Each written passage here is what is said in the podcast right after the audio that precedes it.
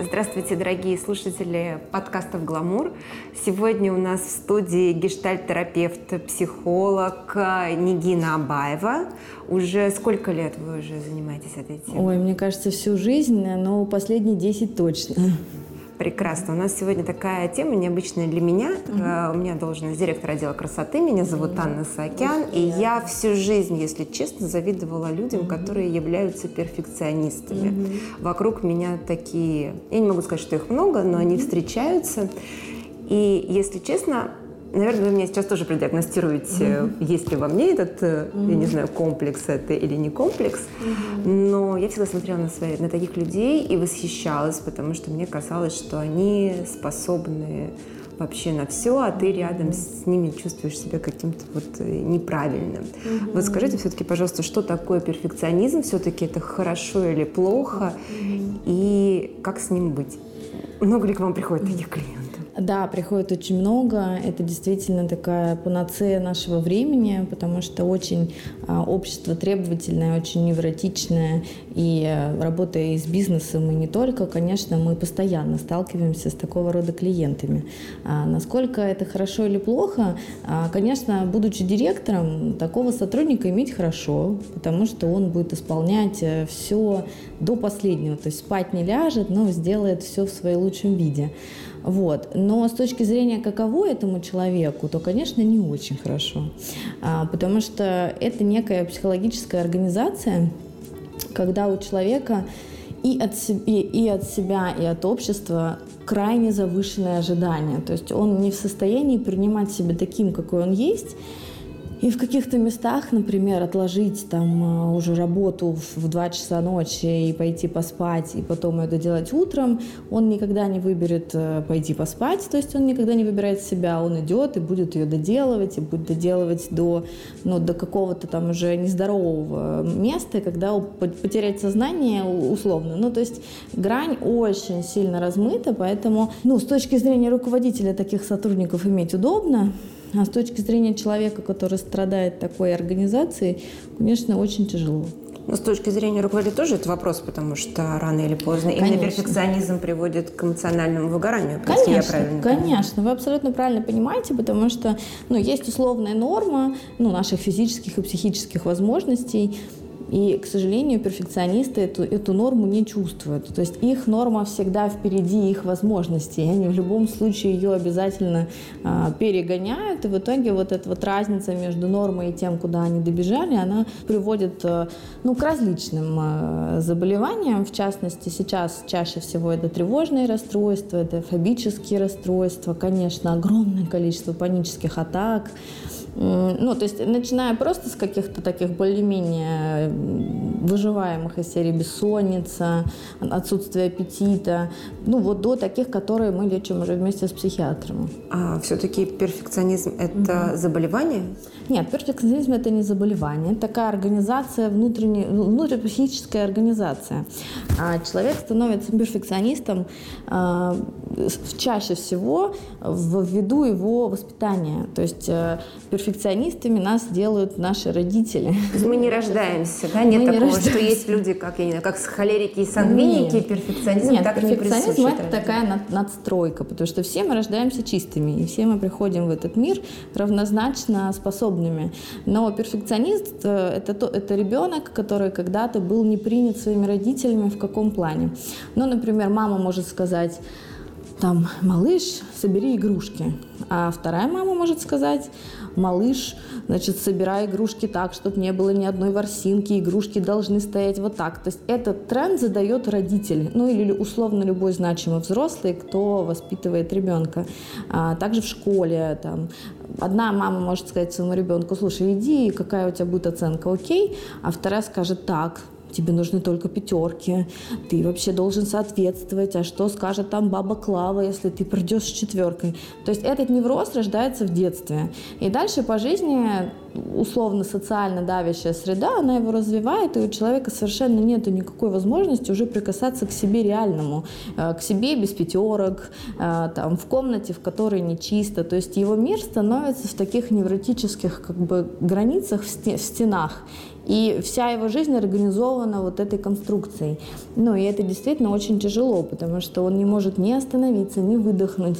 Как бы у него такой синдром тоннельного зрения. Он видит только так, как ему установил социум. И он же постоянно еще с этим сверяется, что так, вот у меня сейчас такая должность, а мне столько лет ой, наверное, я уже опаздываю, или мне... Ну, то есть это постоянная гонка ни зачем. А, как бы вроде как есть условное какое-то удовольствие, которое человек никогда не получит. То есть это такое большое разочарование в лонгитюде, что он тратит очень много сил, очень много времени, и, к сожалению, никогда не дойдет до результата, потому что это не, не реальный результат, а невротический. Но ведь бывают счастливые примеры, или это уже не перфекционизм? Вот сейчас у меня будет вопрос, когда, например, человек выстраивает себе четко цели, mm-hmm. или как и сейчас карту желаний, mm-hmm. или план жизни идет от пункта к пункту, поступательно совершая mm-hmm. шаги там, в течение года, двух, пяти, и реально он приходит к этой точке, открывает бизнес, эти девушка выходит замуж, строит дом, рожает детей, там, отправляет их куда-то учиться, потом создает там, второй бизнес, и вроде как все хорошо. Это не перфекционизм? Нет, конечно, это просто здоровая осознанная жизнь. Это про то, что я здесь и сейчас знаю, что я хочу и как я к этому пойду, и я из этого места строю план и обязательно к нему прихожу. Но это больше больше про осознанность. Это, это, эти люди не гонимы никем. Они как бы спокойно э, анализируют ситуацию, там, себя, принимают себя такими, какие есть. А перфекционисты – это те люди, которые не могут себя принять такими, какие они есть, потому что в детстве их такими не принимали. То есть вот почему сейчас э, такой тренд, э, ну, все терапевты всех направлений – родителям во всех возрастах говорят, пожалуйста, пожалуйста, безусловная любовь, принимайте своих детей такими, какие вы есть. Потому что это очень важно для того, чтобы человек научился опираться на себя и верить, что он такой, какой он есть, хорош, что ему ничего для этого не нужно. Потому что ну, вот это вот образование про то, что ну вот с пятерочкой придешь, как бы хороший, там, м-м, четверку принес, ну мог бы и лучше. И ребенок сразу обесценивается, и постоянное неудовлетворение ожиданий родителей приводит вот к такому ощущению, что ну, ну я вообще не очень, я неудачник, я ничего не смогу. Ну и дальше, соответственно, это раскручивается там в разные стороны. Но корень зла обычно в детстве. Слушайте, вы сейчас меня просто не то что убили, но я знаю, что у вас двое детей, да, и они довольно маленькие. И мы сейчас еще прочитаем, наверное, тот пост, который вы буквально на днях опубликовали для своей дочки, э, то, что надо повторять каждой маме. Но у меня, например, сыну 18, угу. и я понимаю, что да, я старалась дарить безусловную любовь угу. и принимать, но иногда ты реально понимаешь, что он плохо учится, угу. а в состоянии учиться лучше, и надо его как-то мотивировать, и очень сложно не сдержаться, mm не сказать, ну, как бы, конечно, четверка классная, ты же мог бы и на пять, в принципе, ну, тебе просто надо было чуть-чуть, чуть-чуть постараться. И я как мать понимаю, что это лень, угу. которая в жизни будет мешать, потому что она, у меня уже есть свой личный опыт, угу. я поняла, что она также мешала мне. Угу. А вот где все-таки этот баланс и эта граница между безусловной любовью, я тебя принимаю таким, какой он есть, угу. и тем, что дети вырастают достаточно инфантильными, mm-hmm. ничего не хотят, не знают, куда развиваться и не умеют вот это преодолеть. Потому что перфекционизм, который, как я понимаю, был, например, в моем поколении, мне 40 с лишним лет, mm-hmm. и это советскую эпоху, это был перфекционизм, который тебе помогал преодолевать очень серьезные трудности mm-hmm. и препятствия. Когда ты оказывался в критической ситуации, ты мог их преодолеть. Если сейчас этого нет, что человеку mm-hmm. заменяет и позволяет в критических ситуациях Да, выживать? вы абсолютно правы. Мы очень сильно связаны с историей. И история нашего государства как раз про то, что поколение родителей нашего возраста, они вынуждены были выживать. И их посыл нам был не очень безопасный. Конечно, это было «иди, добейся», там э, только пятерки. То есть это было из небезопасности среды. В целом там развалился союз, было страшно, непонятно. Не было вот, действительно времени и посыла заниматься безусловной любовью. Все росли как росли, и сейчас мы это в терапии правим. Вот. У наших детей, конечно, среда более стабильная, более безопасная, мамы более осознанные. Мы, с одной стороны, получили ну, невротических мам, воспитанных э, пред, предыдущим поколением. Сколько у нас процентов невротических мам? Ну, очень много, очень много. У нас действительно до сих пор очень жесткие социальные стандарты по отношению ко всему, к материнству, к детству, какой должна быть мама, э, какой должен быть сотрудник. То есть это, правда, очень культурально. Вот. И, но так как современные дети, конечно, они растут уже в других условиях, и глобально мы можем выдохнуть хотя бы вместе безопасности, что у нас хотя бы один президент у большинства всю жизнь. Ну, то есть, действительно, мы в другом месте. И тогда у нас есть время подумать о том, как их можно мотивировать не из страха. Ну, то есть, все мотивации поколения наших родителей, это было из ужаса, из страха, что если не, не заработаешь, умрем с голода. То есть, это такое прям вот, ну, такая была организация очень сильно невротическая. Сейчас действительно мы можем вам говорить какие-то более спокойные вещи и приводить примеры. То есть что мы можем делать? Мы можем показывать свой пример. Там, ну вот, смотри, я вот так, вот так. А во-вторых, конечно, ну, мне очень кажется важным искать реальное предназначение ребенка. То есть, что тоже не происходило с нами. Ну, как-то всем казалось, что вот есть папа экономист, значит, и экономист, мама бухгалтер, значит, и бухгалтер. И в этом очень сильно снижалась энергия и мотивация. Вот. Если мы поможем нашим детям найти себя, опять же, вот про принятие, это, это, это безусловно, это база. Но дальше ну вот как их подталкивать? Подталкивать через мотивацию позитивную. То есть нас подталкивали через негативную, мы можем подталкивать через позитивную. То есть там от, отправлять на профориентационные различные там мероприятия, чтобы они действительно чем-то интересовались. То есть ну, взращивать интерес у ребенка и через интерес его стимулировать к деятельности. Про оценки это в любом случае должность, такая вынужденная работа родителя.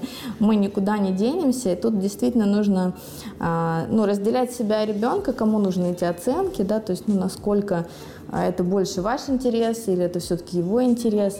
Ну и говорить правду, что вот смотри, вот, ну вот там, вот этот там дядя какой-нибудь условно родственник учился вот так, посмотри, вот такой результат, здесь вот такой, а ты выбирай. То есть, ну вот про равенство и про такую, про правду, что смотри, мир вот такой, к сожалению, ну вот здесь надо постараться, чтобы было вот это. Если тебе это не нужно, это твой выбор, но ты там будешь лишен того-то, того-то. То есть, ну как-то максимально просто, максимально бесстрашно, а вот, ну вот как есть, что вот смотри, вот мир такой.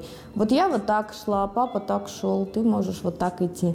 То есть не организовывая ужас в этом месте, ну, то есть, что если ты ничего не делаешь, ты никуда не дойдешь, а больше про, вот, про такой росток интереса, что вот что бы тебе было бы интересно, кем бы ты хотел стать. Чаще всего подростки сворачиваются в том месте, когда они не знают, что делать. Ну и тогда включается невротический родитель, и что-то с ним начинает делать, и потом он в 30 лет приходит на терапию и говорит, вы знаете, я понял, что я всю свою жизнь прожил зря, потому что я как бы ну, исполнял прихоти своей семьи и совершенно не знал вообще, что я хотел, вот я решил спросить в 30 лет, кем я хочу стать. И это же тоже какая-то часть синдрома перфекционизма, да, исполнение воли родителей. Ну, это вынужденная, да, такая история. Конечно, чтобы быть хорошим. Ну, то есть все дети в базовом своем таком комплексе хотят быть хорошими для своих родителей. Это, ну, такой, за любовь. Вот. И, конечно, если любили за что-то, и из детства этот паттерн привит, то он будет всю жизнь, ну, как-то вот угождать, стараться, почувствовать себя э, хорошим и принятым. Но вот и в этом такая ловушка, что а на самом-то деле, получается, он себя таким никогда не почувствует, потому что это действительно изнутри. И почему вот я написала это письмо своей дочке любимой, то, что я очень много работаю с девушками, а, причем различных э, национальностей. У меня есть некий, некая этническая часть э, в работе, то есть я работаю с разными э, жительницами нашей страны, да, из разных республик. И базовое, что я замечаю, это вот не любовь к себе, очень критическое отношение. А, самое, наверное, вот сильное из того, чтобы я выделила, это зависимость от мнения других. Что вот что скажут люди, а, что скажут родители, то есть полное отсутствие опоры на себя и вектор вот извне, что там, не что здесь во мне, как я это проживаю, а что там и как они на это смотрят. И это действительно ну, сложно и страшно, потому что все время оглядываясь на социум, конечно, человек не может жить спокойно, он, он никогда не, не оправдает ожиданий всех. И я тогда им э, про это говорю, что да, ты это ты, ну, и неважно, как там Маша, Глаша и кто на тебя смотрит, но вот здесь ты и здесь и сейчас. Как тебе, вот ты сама, что ты про это думаешь? То есть приходится разлеплять человека с его вот этим фантомным страхом а, от общества. Мне кажется, в социуме я сейчас еще назову, что у Нигины Абаевой очень легко найти в Инстаграм Нигина Абаева, да, и вот этот пост, адресованный дочке, здесь много советов, я зачитаю буквально, наверное, да, основные, а, что то, тот, который я очень люблю, ты никому ничего не должна, угу. кроме самой себя, наверное, я добавила, да? да, ты не должна соответствовать чьим-либо ожиданиям, ты имеешь право мыслить, думать, делать, жить, дышать, как ты хочешь, и выбираешь. Это только твоя жизнь. Присвой ее значимость и ценность для себя, ценность своей жизни и себя. Угу. Будь свободной и смелой. Люби всей душой, дари тепло, у тебя все впереди, ты обязательно будешь счастлива. Прекрасный совет, но теперь все-таки давайте поговорим, а если две ситуации, да, во-первых, угу. если девушка сама перфекционист, угу. и она, допустим, это уже в какой-то момент понимает и приходит угу. к психологу, то угу. какой здесь путь? И второй момент, что делать, если ты постоянно находишься рядом с перфекционистом. И здесь, наверное, тоже стоит разделить, mm-hmm. это твои коллеги, как тебя, себя с ними вести, да, то есть понять, что чему-то можно научиться и что взять хорошего, и что делать, если это мужчина, в который, там, который либо уже твой муж, либо ты с ним встретилась, потому что это отдельная, наверное, история. Да, это очень разные дороги. Конечно, если девушка сама понимает, что вот так образовалась ее жизнь, сформировал свой опыт, что она смотрит на этот мир глазами перфекциониста, то, конечно, в терапии мы начинаем, естественно, с детства. Кто ее такой сделал? кто ее лишил этой любви к себе, кто давал ей какие правила, установки, как ее мир э, сформулировался таким, то есть что ей движет перед тем, как она что-то делает, как она делает эти выборы. Ну и, соответственно, в терапии человек получает новый опыт. То есть самая главная задача терапевта – это научить человека принимать себя таким, какой ты есть.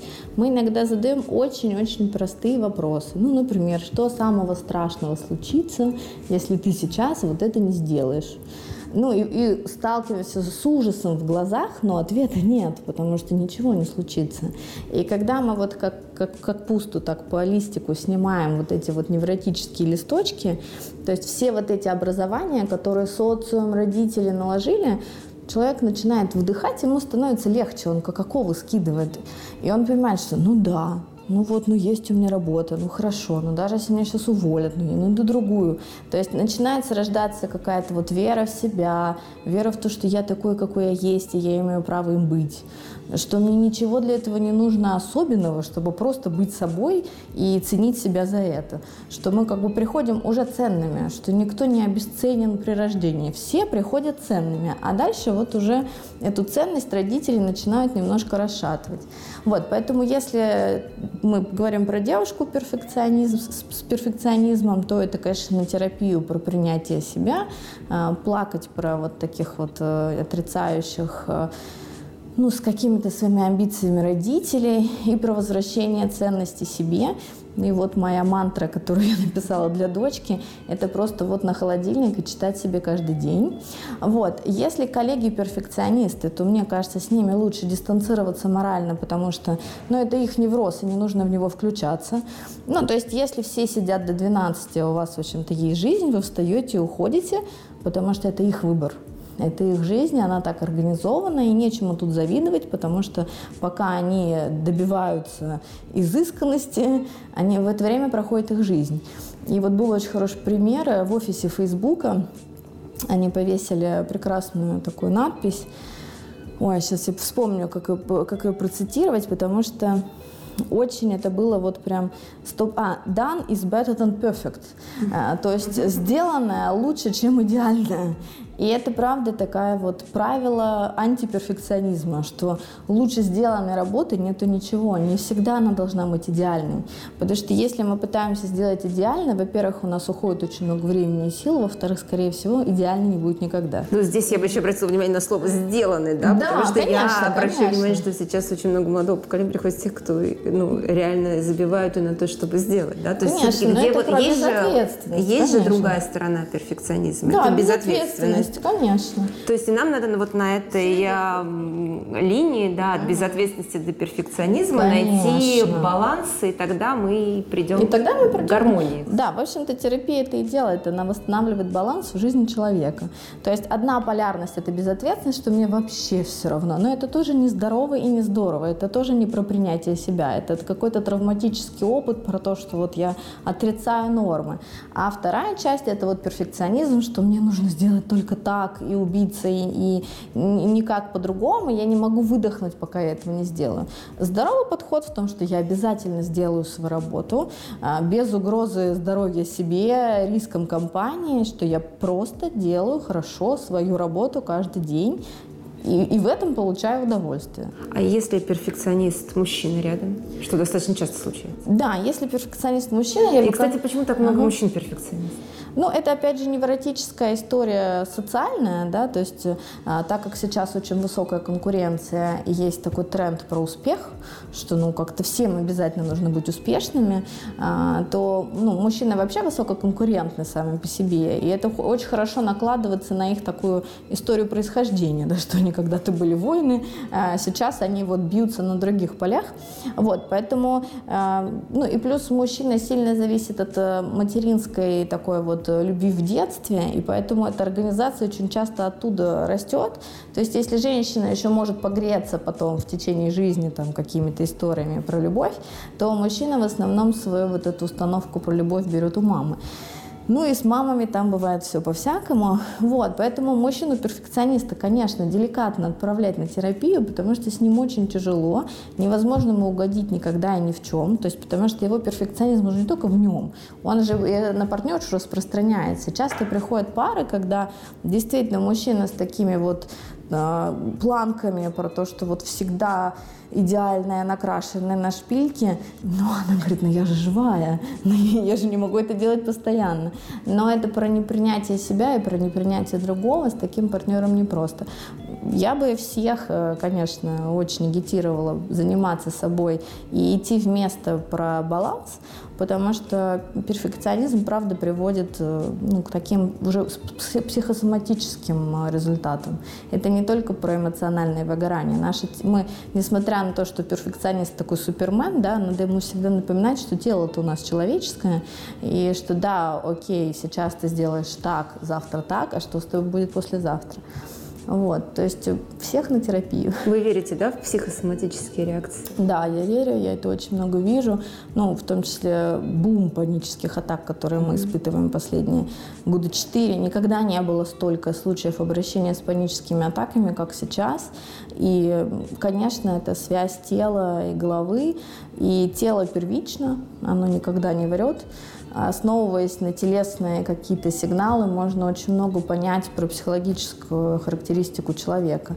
Ну и вообще про то, как он телесно себя презентует. То есть иногда садится человек вот в кресло напротив, и уже по его телесной организации ты понимаешь, что ну как-то что-то тут не так. А как, есть ли mm-hmm. вот какие-то телесные знаки твоего тела, да, которые подсказывают, что пора остановиться вот э, для наших слушателей, на mm-hmm. что, например, да, у кого-то это болит голова или хроническая мигрень, о чем это может свидетельствовать? Все-таки вот на что есть какие-то общие, наиболее часто встречаются? Вы знаете, у всех э, всегда проявляется их слабое место. То есть mm-hmm. у нас у всех есть какое-то генетически слабое э, место и какой-то слабый орган. Ну, больная голова с точки зрения психологии это такая очень большая форма ретрофлексии, да, то есть это импульс, направленный на себя.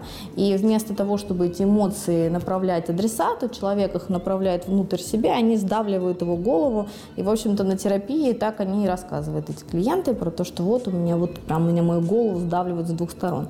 То есть головная боль естественная на терапию, естественно. Но в основном это нарушение сна,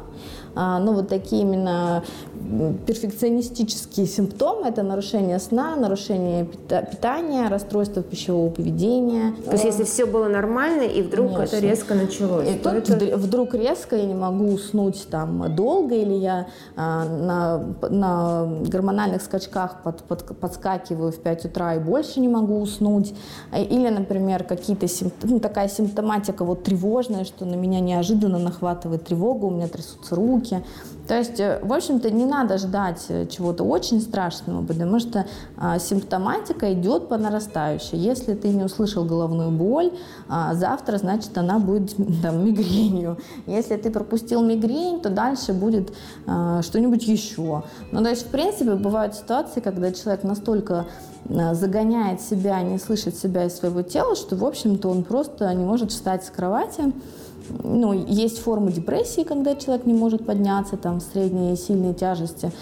Правда не может подняться с кровати. Они не врут, они просто вот в таком же состоянии, что все, я добежал, лег, и больше я не могу, ну, уже никуда, ни туда, ни сюда. И это требует, конечно, срочного вмешательства, но уже, к сожалению, не только психолога, но и психиатра.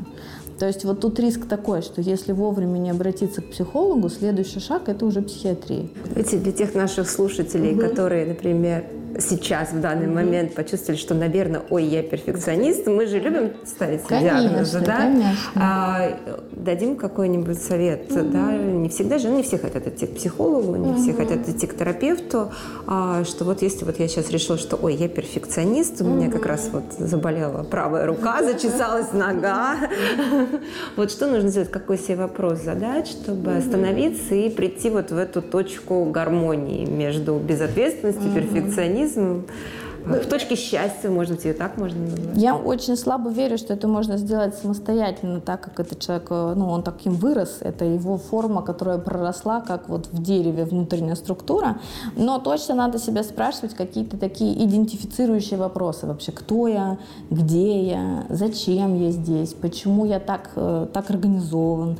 Ну и, конечно, спрашивать про риски, да, вот что, если я этого не сделаю, что, если там мама меня не похвалит, а, то есть встречаться вот с этим страхом, который в глубине отвержения, про, про что это, как бы немножко его так распаковывать. Ну, то есть то же самое, что делает терапевт, ну вот просто себя в какой-то момент спросить. Вот сейчас там 3 утра, я все еще сижу на работе.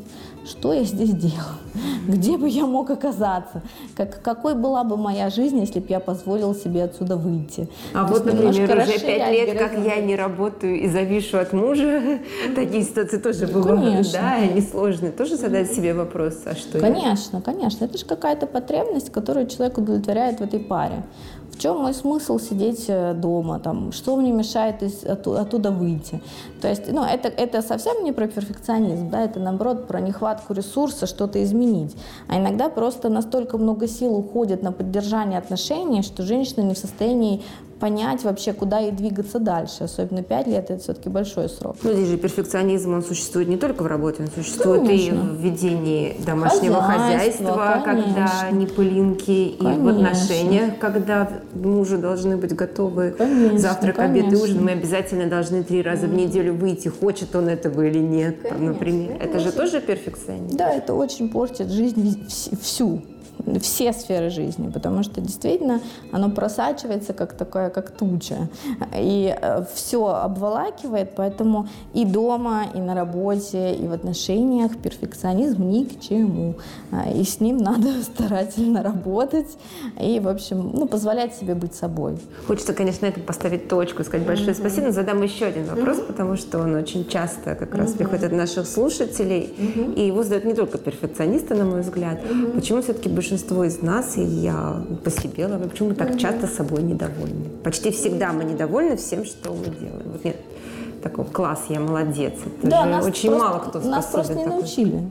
Нас научили совсем по-другому. Э, общество, в котором мы воспитаны, оно достаточно критично. Э, в лучшем случае наши дети смогут быть собой довольны в любой ситуации. Э, опять же, потому что мы можем уже поменять тот посыл, который мы им даем. Чтобы собой быть довольным, нужно понимать, что какой бы я ни был, что бы я ни делал, я принят и любим каждый из нас сейчас может задуматься и вспомнить 10 правил в семье, что нужно было сделать, чтобы почувствовать себя любимым. То есть, ну там, девочка должна быть вот такой, Ну и при любом несовпадении с этим правилом, получается, шансов нет. И откуда же тогда быть собой довольным, если сверяясь с, выданными, с выданным списком, ты никогда не можешь ему соответствовать? Вот, поэтому это культуральная история, это проблема воспитания э, итоги распада Советского Союза. Вот. И наша задача, конечно, поменять воспитательный процесс в своих детях э, так, чтобы они смогли себя чувствовать принятыми, уверенными и от этого отталкиваться. Но при этом, конечно, тоже какие-то границы им выставлять. Да? Не, не, не просто «я тебя люблю», и все, да, то есть все-таки родительская функция, она такая про сопровождение. Вот наша задача их родить, сопроводить в их взрослую жизнь и желательно отпустить. И на всех этих этапах очень много сложностей. Про отпустить это отдельная тема, Конечно. мы поговорим в следующий раз. Нигина, mm-hmm. спасибо вам огромное, а дорогие наши слушатели, принимайте себя, да, а, вас таким, любят, вы есть. мы вас точно любим. Конечно.